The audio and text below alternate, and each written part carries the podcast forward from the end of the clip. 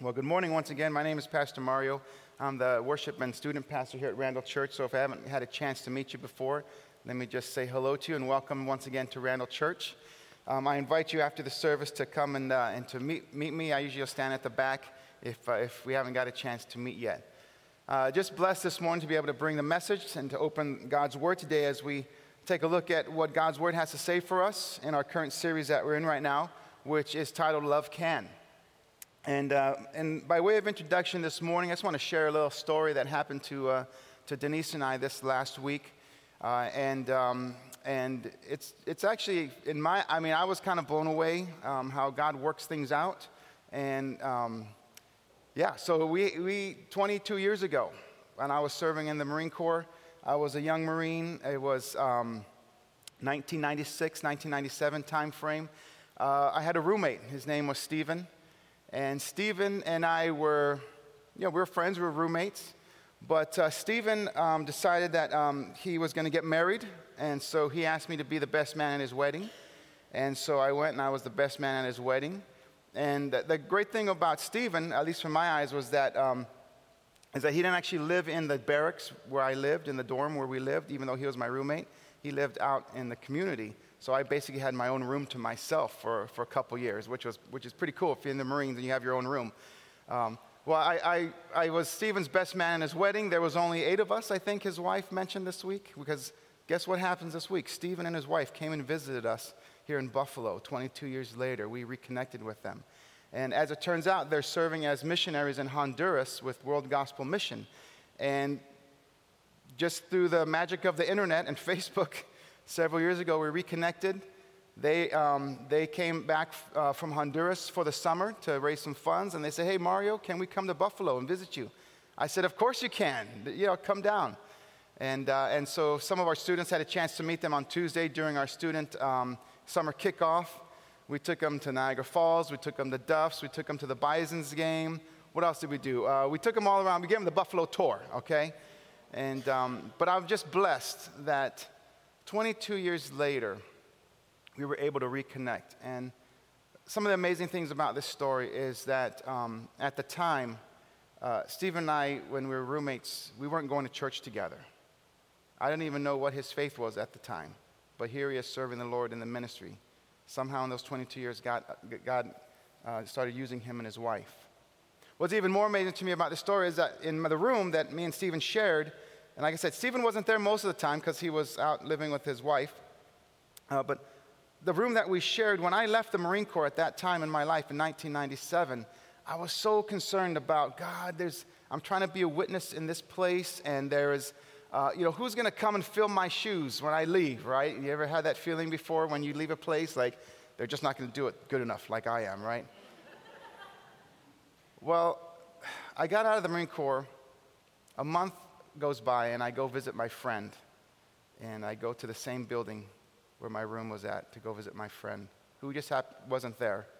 But as I'm walking past my old room, the room that I used to sleep in and that I shared with Stephen, somebody had put a sign in the window that said Bible study. And I couldn't even tell you what night it said, but it just said Bible study on some night at some random time. And I was just blown away by the mercy of God and the grace of God that, listen, God doesn't need us, but He will use us. And God always has people in place to continue the work of the ministry that He started or that He has us involved in. I don't know if you've ever had that experience in your life. I pray you have. But really, that's um, as we begin today's message, as we look at the scriptures, just the idea that each one of us in this room, if you call yourself a follower of Jesus, if you are born again, if you're a Christian in this place, if you are a follower of Jesus, God has a plan and a purpose for each of our life, and it's intertwined with one another. We may not know each other, but if we're believers in Christ, our purpose and our plan for life is intertwined with one another. And as we go through our scripture this morning, this is really the crux of what we're going to see and really the emphasis of what we're going to be talking about this morning. So if you've got a Bible, I invite you to turn to Romans chapter 12. Our text for this morning will be verses 3 through 8, but we're going to actually begin by taking a look at verses 1 through 8, and then we're also going to be taking a look at a couple other passages. So, once again, Romans chapter 12, verses 3 through 8 will be our focus this morning. Are we ready? Are we there? All right. Paul says, Therefore, I urge you, verse 1, brothers and sisters, in view of God's mercy, to offer your bodies as a living sacrifice, holy and pleasing to God. This is your true and proper worship. Do not conform to the pattern of this world, but be transformed by the renewing of your mind. Then you will be able to test and approve what God's will is, his good, pleasing, and perfect will. Verse 3 For by the grace given me, I say to every one of you, do not think of yourself more highly than you ought, but rather think of yourself with sober judgment, in accordance with the faith God has distributed to each of you. For just as each of us has one body with many members, and these members do not all have the same function, so in Christ we, though many, form one body, and each member belongs to all the others. We have different gifts according to the grace given to each of us. If your gift is prophesying, then prophesy in accordance with your faith. If it is serving, then serve. If it is teaching, then teach. If it is encouraging, then give encouragement. If it is giving, then give generously. If it is to lead, do it diligently. If it is to show mercy, do it cheerfully. Now, this passage of scripture that we are looking at here today, specifically verses 3 through 8, is, is, uh, is a famous uh, passage of scripture because in this, these few verses, Paul is going to describe what we commonly refer to in the church as the spiritual gifts. And these ideas of the spiritual gifts is what we're going to develop this morning as we go through the text. But just know that there are also other passages in the Bible where Paul addresses the idea of spiritual gifts. And um, so this morning, as we look at, as we focus on Romans chapter 12, verses 3 through 8, I want you also to put your finger in Ephesians chapter 4 and 1 Corinthians chapter 12. These are some of the other passages that we will be looking at this morning that deal with spiritual gifts. Now, if you have no idea what a spiritual gift is, if that's a weird language to you, that's okay. We're going to unpack that this morning and, and, and talk about what that means. If you know what spiritual gifts are and you're saying, Mario, not another gift on the spiritual gifts and the church loving each other, then just stick with me this morning because I pray that God would open your eyes to something new or maybe uh, something that brings to back to your mind what you know about this passage that you can use for your benefit. The first thing that we need to understand is that the idea of spiritual gifts, the idea of being having a, um, uh, a spiritual gift, is packaged within the scriptures within this analogy that each one of us are part of a larger body. We are part of the body of Christ. And in both Ephesians and in Corinthians, and in Romans, Paul uses this imagery. He uses this imagery to help us understand the importance that each one of us as believers in Christ have with one another. On the screen, they're going to put up Romans 12, uh, verse 5, which is one of the verses we just read. Listen to what it says here in the New King James Version. It says, So we, being many, are one body in Christ and individually members of one another. In 1 Corinthians chapter 12, listen to what it says. It says, The body is a unit, though it is made up of many parts, and though all its parts are many, they form one body. So it is with Christ. You see, this idea of spiritual gifts and being, uh, being a member of the community of God, being a member of the family of God, is really tied to this idea that each one of us are part of the body of Christ. Now, um, in the early church, this kind of scared people. And in our culture today, this is language that might scare you because if you're not familiar with church, if you're not, if you didn't grow up in church, I didn't grow up in church when I was young. Um, so some of the Christian language, the Christianese that, that we use in the church, we take for granted. Right? This was weird to me. The body of Christ, like, right? Like even in a, a little bit, we're going to take communion and we refer to it as the body and the blood of Christ. It seems kind of weird to me, right? Like if you're not familiar with that language. In the early church, um, this was hard for the, the, the um, this was hard for the people who weren't Christians to really grasp. Like, what do they mean by the body of Christ? That, is that some kind of pagan ritualistic thing? Are they, are they cannibals? Like, what's happening in, the, in that Christian church over there that they're using this language, the body of Christ? Well, in the scriptures, in Romans, in Corinthians, and Ephesians, this idea is that each one of us are connected. And Paul even goes so far to say that if you're the, if you're the eye or you're the ear, or you're the foot. You know, you can't say to your body, I don't want to be a part of your body anymore. It just doesn't happen. And so each one individually as body, as the body of Christ, as members of the faith community of Jesus Christ, we are interconnected, we are intertwined with one another. And that's so important. I think that's the, one, of the, one of the first things I want you to grasp this morning as we look at this text is that this idea that the church is a body of people that come from many backgrounds, we come from many different heritages, um, but we are combined together. And we, each one of us is important to one another in the body of Christ.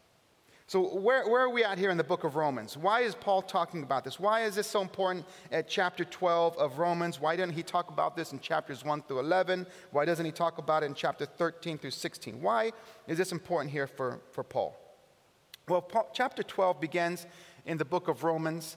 Uh, it begins a section of scripture where Paul transitions from talking about doctrine specifically and he transitions to now talking about how that doctrine should play out in each one of our lives.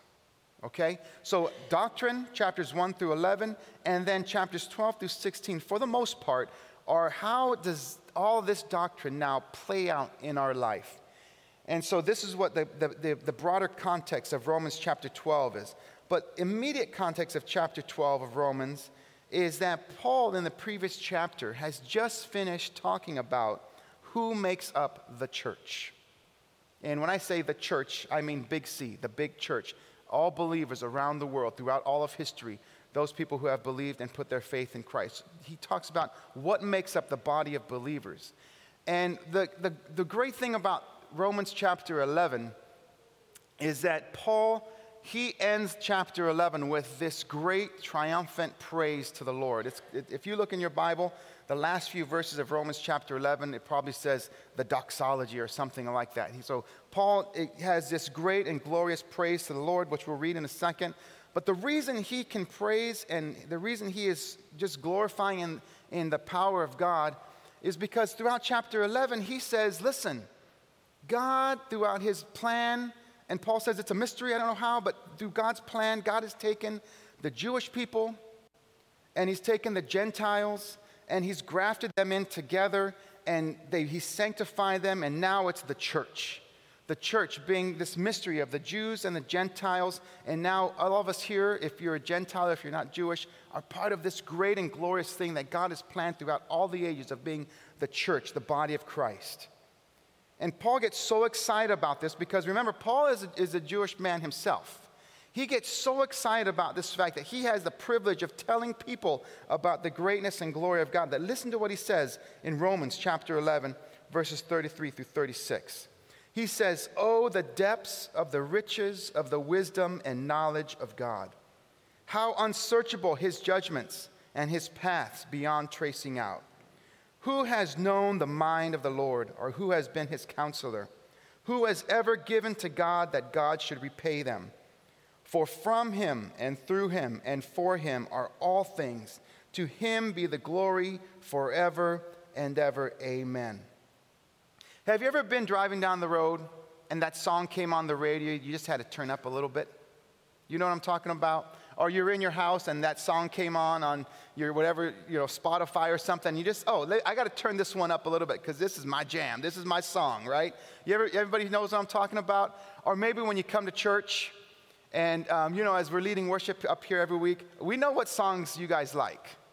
We know what songs you like. Now, granted, we introduce new songs occasionally, or, you know, a couple songs every month. We, in, we introduce some songs. But when we, when we sing How Great Thou Art, I mean, let me tell you, you, you people like to sing. You know what I mean? And I don't mean just the older folks, I mean everybody, the young people, right? We would think, well, the hymns or the older folks just love the hymns. Eh, let me tell you, the church as a whole, young and old, when there's certain songs we sing in the congregation as a congregation, listen, we sing those songs out loud because it means something to us, because we're excited about what the words are saying, the message that it's conveying. This, this is where Paul's at right here at the end of chapter 11, the beginning of chapter 12. He is so excited about what God has done in the church and through the church that he can't help but say, you know, to him be the glory forever. Amen. Oh, the depths of the riches and wisdom of God. He's excited about what God's doing because God has created for himself this body of people that consists of both Jews and Gentiles who are believers in Christ, and he's made them the church. And then Paul transitions in chapter 12 to say, knowing that all of us have been uh, are part of this body, if you're a believer in Jesus, that you're a body in the body of Christ, listen, you need to be a living sacrifice. He transitions from this great, glorious text of what God has done, and now he says, each one of us in Romans chapter 12, verse 1, should be a living sacrifice. And this imagery, this language here that Paul uses, is nothing new to his readers, who some of them were Jewish. The idea of coming and bringing a sacrifice on the altar uh, was nothing new at the time. You didn't have to be a Christian to bring sacrifice. There were other religions at the time that had sacrifices. Okay? Uh, so this is not a new language that Paul is using, but, but Paul is putting it in the context of individual believers. You know, in the Old Testament, when, when you used to bring a sacrifice to the altar, you know, you actually had to bring the sacrifice, right? You had to bring the sheep or the, the dove or the grain offering. You had to bring those things to the altar. You couldn't have somebody else bring it for you. You had to do it. You had to bring the physical animal that was alive you had to put your hand on that animal on occasions or whatever it was and confess your sins before God. And then you would be there while the priest wrung its neck, slit its throat, splattered the blood. You were there. You were physically there. And so, this idea of being a living sacrifice, that you would present yourself to God and that you would lay yourself on the altar, is the imagery that Paul is using here. You know, in our culture today, even here at our church, um, we have this idea that you know you can give online, right? You can give online, and you can do it from the comfort of your own home. You can't do that in, in, the, in the Bible. You got to bring the sacrifice yourself. So listen, you know, if you're, you don't hear anything else today, listen, listen to this right now. God wants your whole person. He wants your whole body. He wants just not your mind, not your soul, but He wants your body as well to be brought before Him as a living sacrifice that can be used by Him for His glory, that can be sacrificed on the altar of his glory for his glory. So Paul's not saying this morning that we should give ourselves on that altar and, you know, jump in a fire. But he is talking about sacrificing our life. In Romans chapter 12, verse 1, listen to what he says. He says, I urge you, brothers and sisters. In some translations, it just says brothers or brethren. In the NIV here, it says brothers and sisters, but the idea is the same that Paul is talking here to a group of people who have been sanctified, who have been washed by the blood of Jesus. He's talking to people who are in the church of God, the church of the Lord. And he's saying, You need to be a sacrifice. And this morning, there's three things that I want to talk about about being a sacrifice that will focus in on our specific text this morning of verses 3 through 8. Paul tells us that we need to be humble he tells us that we need to be empowered by God and that we need to be a servant. So if you're taking notes today, that's where I'll be going as we talk about what it means to be a living sacrifice in light of verses 3 through 8. So let's begin. Paul begins Romans chapter 12, verse 3 by saying, For by the grace given me, I say to every one of you, do not think of yourself more highly than you ought, but rather think of yourself with sober judgment in accordance with the faith God has distributed to each of you. Once again, Paul begins by saying, For by the grace given me, I say to every one of you. Listen, Paul, as we've already talked about, he's talking to the entire congregation here. He's talking to the church.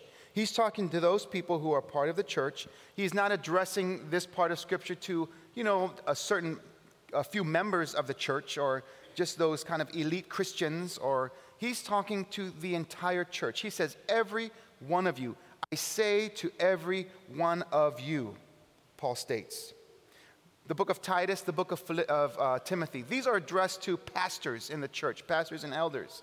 That's not what Paul is doing here. He's saying, every one of you. He's saying to us, every one of us this morning, this is what God has to say to us. This passage of scripture is not Paul speaking to a group of people like he will do at the end of Romans, where he says, Say hello to John, say hello to Bob, say hello to Karen and Kathy. He's not doing that here. He's saying, Every single one of us have to hear what God has to say. He's speaking to the brothers and sisters in Christ. Now, again, if you're, if you're not a believer in the Lord or if you're new to Christianity, that idea that we are brothers and sisters, One of the teens the other day, I, I said to him, and he's not here today, so he, I won't put him on the spot. One of, the, one of the teens the other day, I said, hey, what's up, homie? How you doing? And he looked at me kind of weird, like, that's not my name. But, you know, I said, he didn't know who I was, really. I mean, he doesn't know how I talk. That's how I talk to people. Hey, how you doing, brother and sister? If I've called you brother or sister in this church before, you know that's how I talk. Hey, how's it going, brother? How you doing? And why do I do that? Why, why do we do that? Because the Bible says that if you're a believer in Jesus, you are part of the family of God. John 1:12 says to all who received him to those who believe in his name he gave the right to become children of God children not born of natural descent nor of human decision but born of God. You see there's something that happens when a person sees Jesus Christ and realizes that Jesus Christ died on the cross for our sins and rose again. There's something that happens in our spirit where we are transformed by the power of God and we respond to what Jesus has done. And the Bible says we are transformed from death to life and we become part of the family of God. You are a child of God.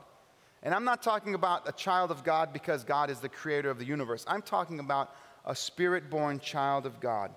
If that's you this morning, if you are a believer in Jesus, you are a child of God. We are the family of God, and we are brothers and sisters in the Lord Jesus Christ.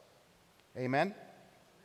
If that's not you, then this is a point that you need to consider. Why aren't you a member of the family of God? Have you considered the work of Jesus Christ that he did 2,000 years ago for our salvation? Have you considered the work of Jesus Christ 2,000 years ago that he accomplished so that we can live a life that brings glory to the Lord? Maybe this morning you would make a decision and say in your heart that I want to be a child of God and I want to trust in what the Lord Jesus did for me.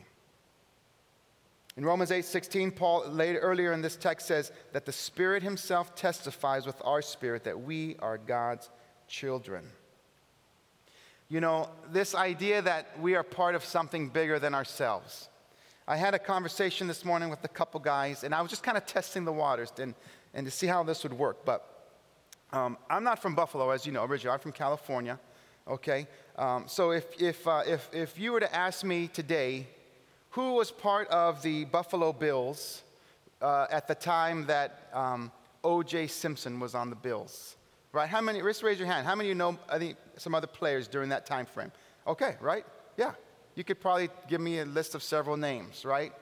Okay. Theoretically, let's just stay with me on this. Theoretically, right, on that, on that team with O.J. Simpson, the electric, electric line, what do we, what's it called? Electric line? Right? I got that right? Okay. And the, right. Uh, theoretically, does anybody know the water boy or the guy that was handing out the water at that time? Does anybody know the name of the chaplain at the time? Probably, probably remember the name of the coach, right? We probably remember that. Uh, do you remember? Um, do you remember every single player on the team at the time? Probably not. But my point is, they were what? Part of the team. They were part of that family. That was their team. And if theoretically the Buffalo Bills would have won the Super Bowl at that time or the championship, who would have got the ring? All of them, everybody on the team, right? Theoretically, I mean, that's right. Okay, same thing. Um, being from California, I love the Dodgers. You know, I can tell you that some of the guys on the 81 championship Dodgers team, you know, I could give you some of those names, and I don't know who the bad boy was. I don't know who the, um, you know, the third base coach was. I don't know any of those things, you know. Um, but theoretically, but they were all part of that family. Okay? They were part of that family. And, and there was no way of getting out of that family unless you're traded off. But God's not going to trade you off from his family, okay? If you're, if you're born again believer in Jesus, you're part of God's family. And it's so important to realize that you can't one day just decide, like, I'm not going to be a part of this family. You're a part of the family, and God wants to use you in this family, okay? Paul includes himself in this, in this section of scripture by saying, by the grace given to me. He says, By the grace given to me, I say to every one of you. And so this morning, God is saying, By the grace given to us, to every one of us, this is what we have to say. And he says, Do not think of yourself more highly than you ought, but rather think of yourself with sober judgment. And so when we think about being humble, we think about being a part of the family of God, and we really take to heart what this passage of Scripture says here. Do not think of yourself more highly than you ought, but think of yourself with sober judgment. You know, humility is nothing, shouldn't be something new to the Christian livelihood. The Bible tells us that Jesus humbled himself even lower than the angels and became a human so that he could win us over for God. The Bible says that Jesus told his disciples and his followers if you don't have the faith of a little child, if you don't humble yourself as a little child, you will never see the kingdom of God. So, this idea of humility is nothing new for a Christian. And, and as we read through this scripture this morning, if you want to be a living sacrifice, if you want to have unity in the house of God, that means we need to have humility as well.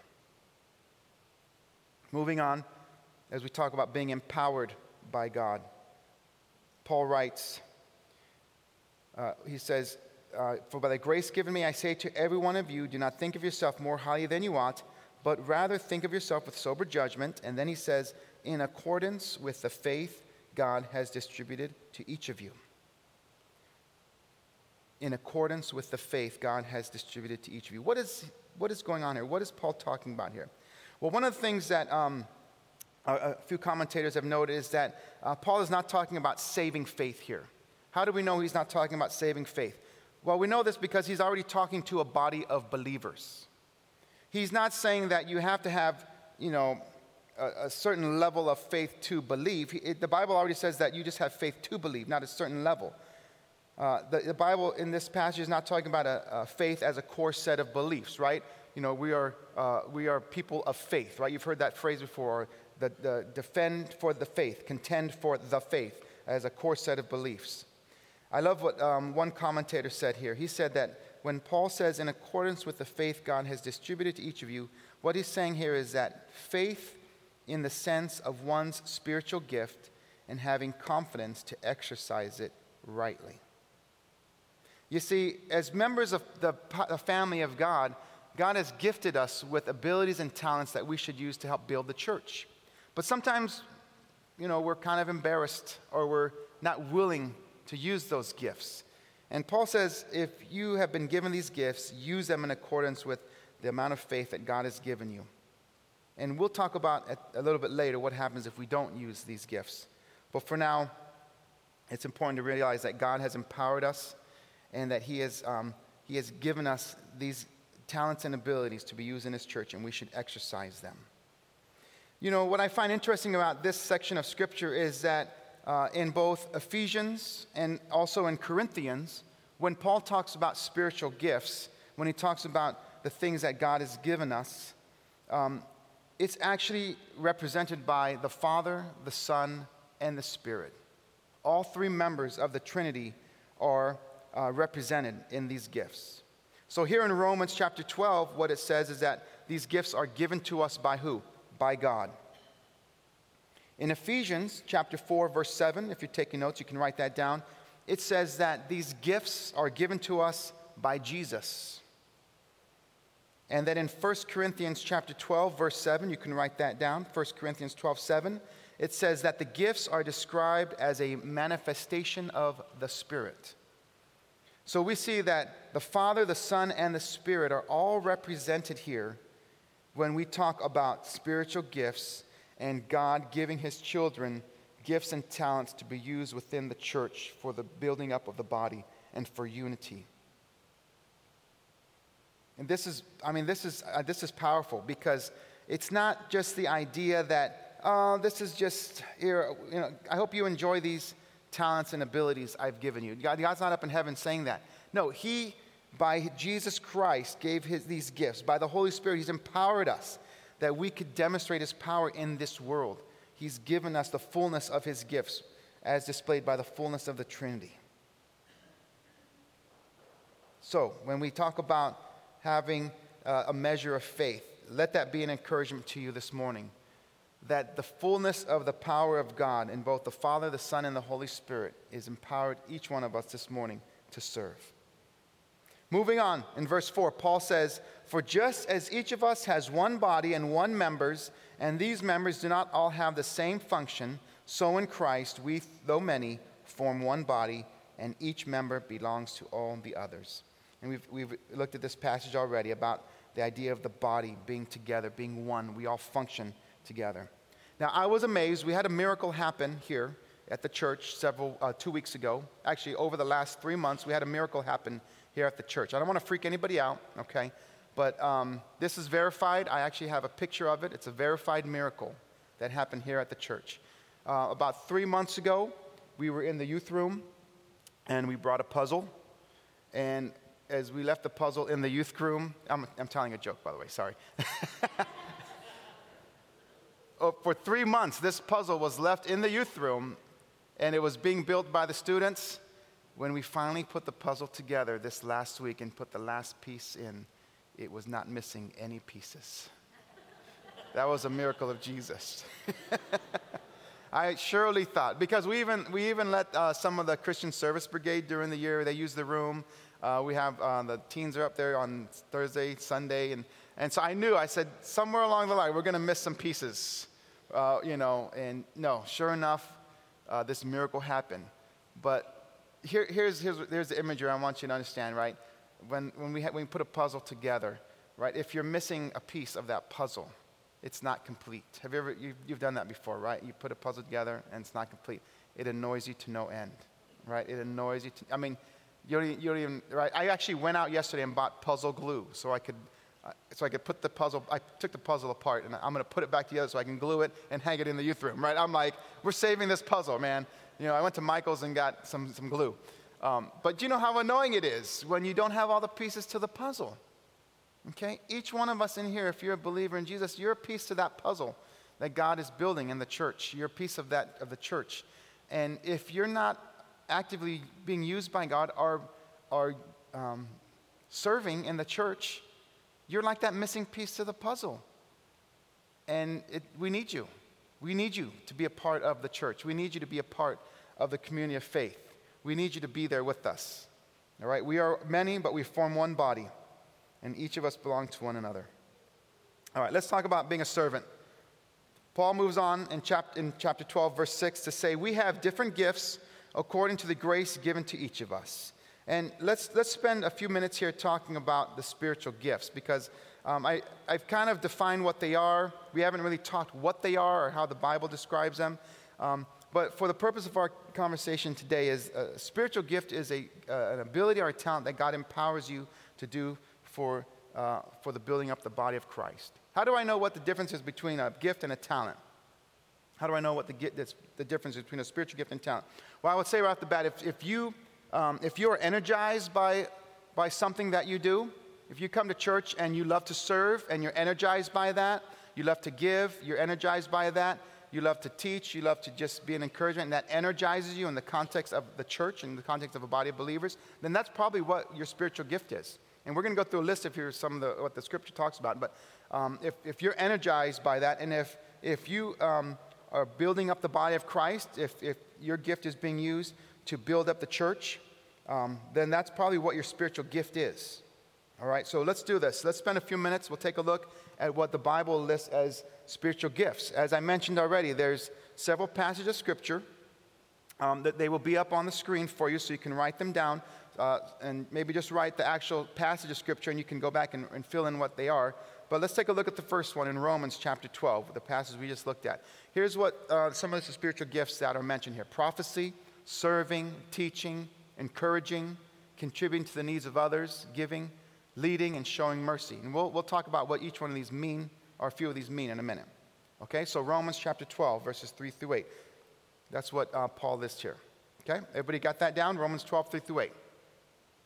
All right, let's take a look at the next passage of Scripture Ephesians chapter 4, verse 11.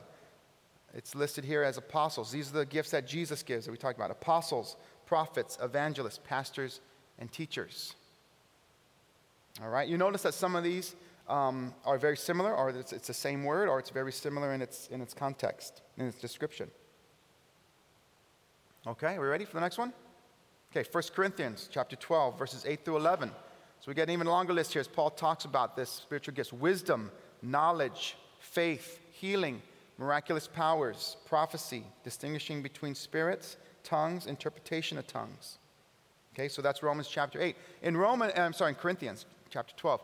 Uh, Corinthians is a very important book because Paul is actually teaching the church at that time um, how they need to get back in line with their spiritual gifts and how they've gone overboard, and he kind of corrects them.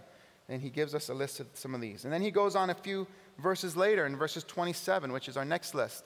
And he lists for us again apostles, prophets, teachers, miracles, healing, helping others, administration, tongues, and love. Okay? Love is actually chapter 13 of Corinthians, the love chapter, right? After giving this big giant list of things, Paul says, But the greatest of these is love. And so many have said that even love itself is a spiritual gift, that we need to be empowered by God to love.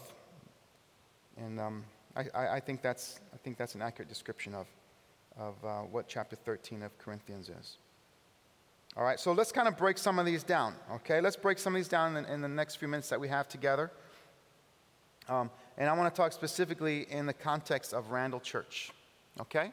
So in Randall Church here, we have a, um, we have a group of elders. We have, um, we have three pastors and we have some elders. And several weeks ago, um, Pastor Milo had all of us elders and pastors do a spiritual gifts test. Okay? So um, I'm going to put the elders on the spot here today. If you want to know what your elder's spiritual gift is, you can go ask them after the service, okay? And they can tell you um, where, they, where they ranked on that. But we went through a spiritual gift. Um, we refer to it as the APEST assessment. Okay? And uh, if you can go back a couple slides to the Ephesians slide, uh, the APEST assessment is based on this Ephesians uh, passage of Scripture, right? So apostles, prophet, evangelist. The pastors is um, in, in the Bible, that word can also be uh, translated as a shepherd and then teachers. So A P E S T, APEST, is, um, is this um, test that we took. And where do we fall in each one of these? Well, before we do that, let me get into what each one of those means. So let's go take a look at what apostles means uh, under the APEST assessment, okay?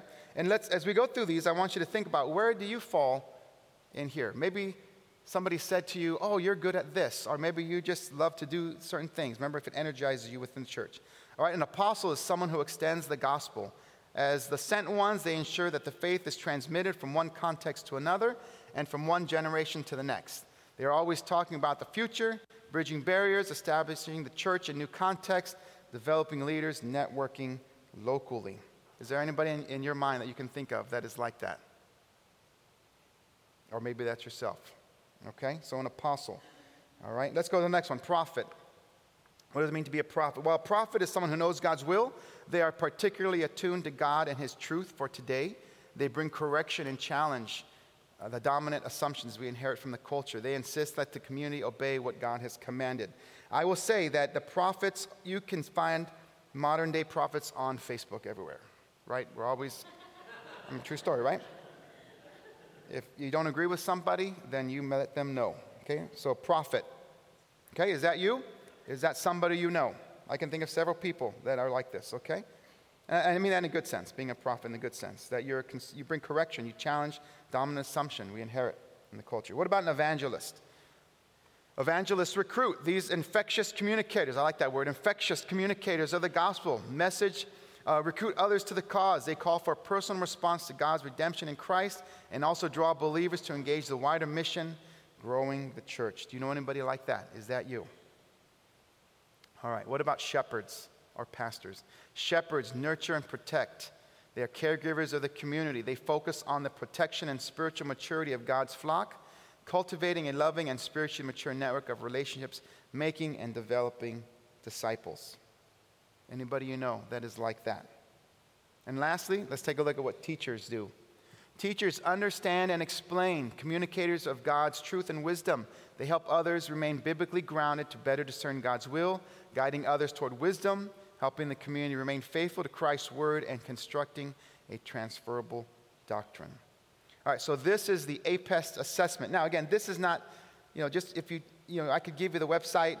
This is not just the only way you can determine what your spiritual gifts are, but this is a great tool that helps you determine where do I fall in those categories of, uh, of, of spiritual gifts that Paul talks about in Ephesians chapter 4 apostle, prophet, evangelist, shepherd, teacher. And maybe as we read through some of those, you said, oh, yeah, you know what?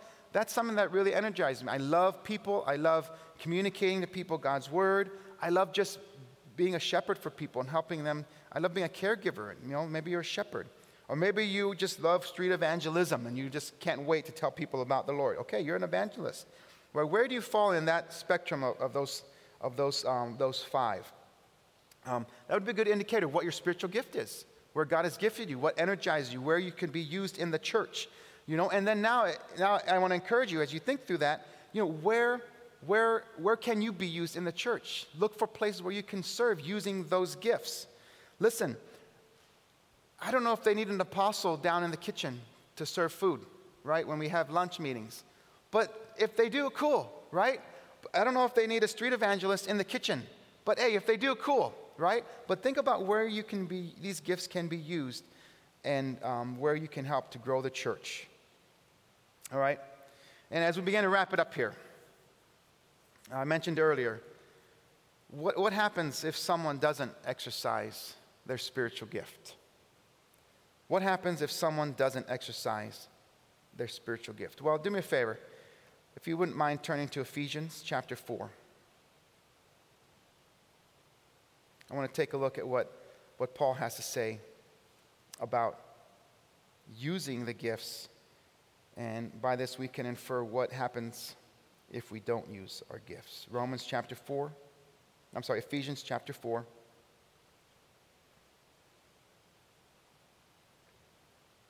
Verse 11. And we'll read a few of these verses here. So Christ gave himself the apostles the prophets, the evangelists, the pastors, and teachers, to equip his people for works of service, so that the body of Christ may be built up, until we all reach unity in the faith and in the knowledge of the Son of God, and become mature, attaining to the whole measure of the fullness of Christ.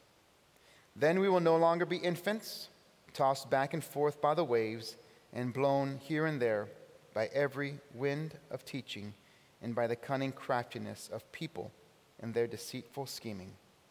Instead, speaking the truth in love, we will grow to become in every respect the mature body of Him who is the head, that is Christ, from whom the whole body, joined and held together by every supporting ligament, grows and builds itself up in love as each part does its work. Listen, God has equipped each one of us with a spiritual gift. He's brought us to a this congregation, particularly, to use those gifts or in the context of where you're at. And the reason he's done this, Paul says in Ephesians, is so that we can reach maturity, so that we can grow, so that the body of Christ is no longer infants, but that we would become, in every respect, the mature body of Jesus. So, what happens if you don't use your spiritual gift? Well, if I'm being honest with, with you, it means that you're going to be an immature Christian.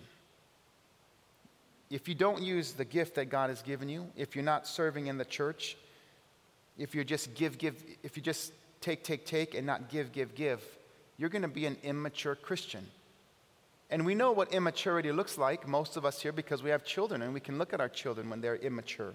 Or you know children who are immature, and you know what that looks like. Now put that in the context of people in church if you don't use the gifts that God has given you, if you don't do your best to help build the body of believers, the Bible says that you will be an immature Christian, tossed back and forth by different doctrines, right? You're going to be an infant. You're going to be the guy or the girl that is gossiping. You're going to be the person that brings discord within the community of believers. You're going to be the one always complaining because it's never your way rather than thinking about how other people are benefiting from the way things are. You're going to be that person. Don't be that person. Be the person who uses your gifts, who grows in the knowledge of God, and who grow, helps to grow the body of believers so that we are mature, so that we are unified, so that we are built up, and so that we can reach the fullness of the faith that God has for us.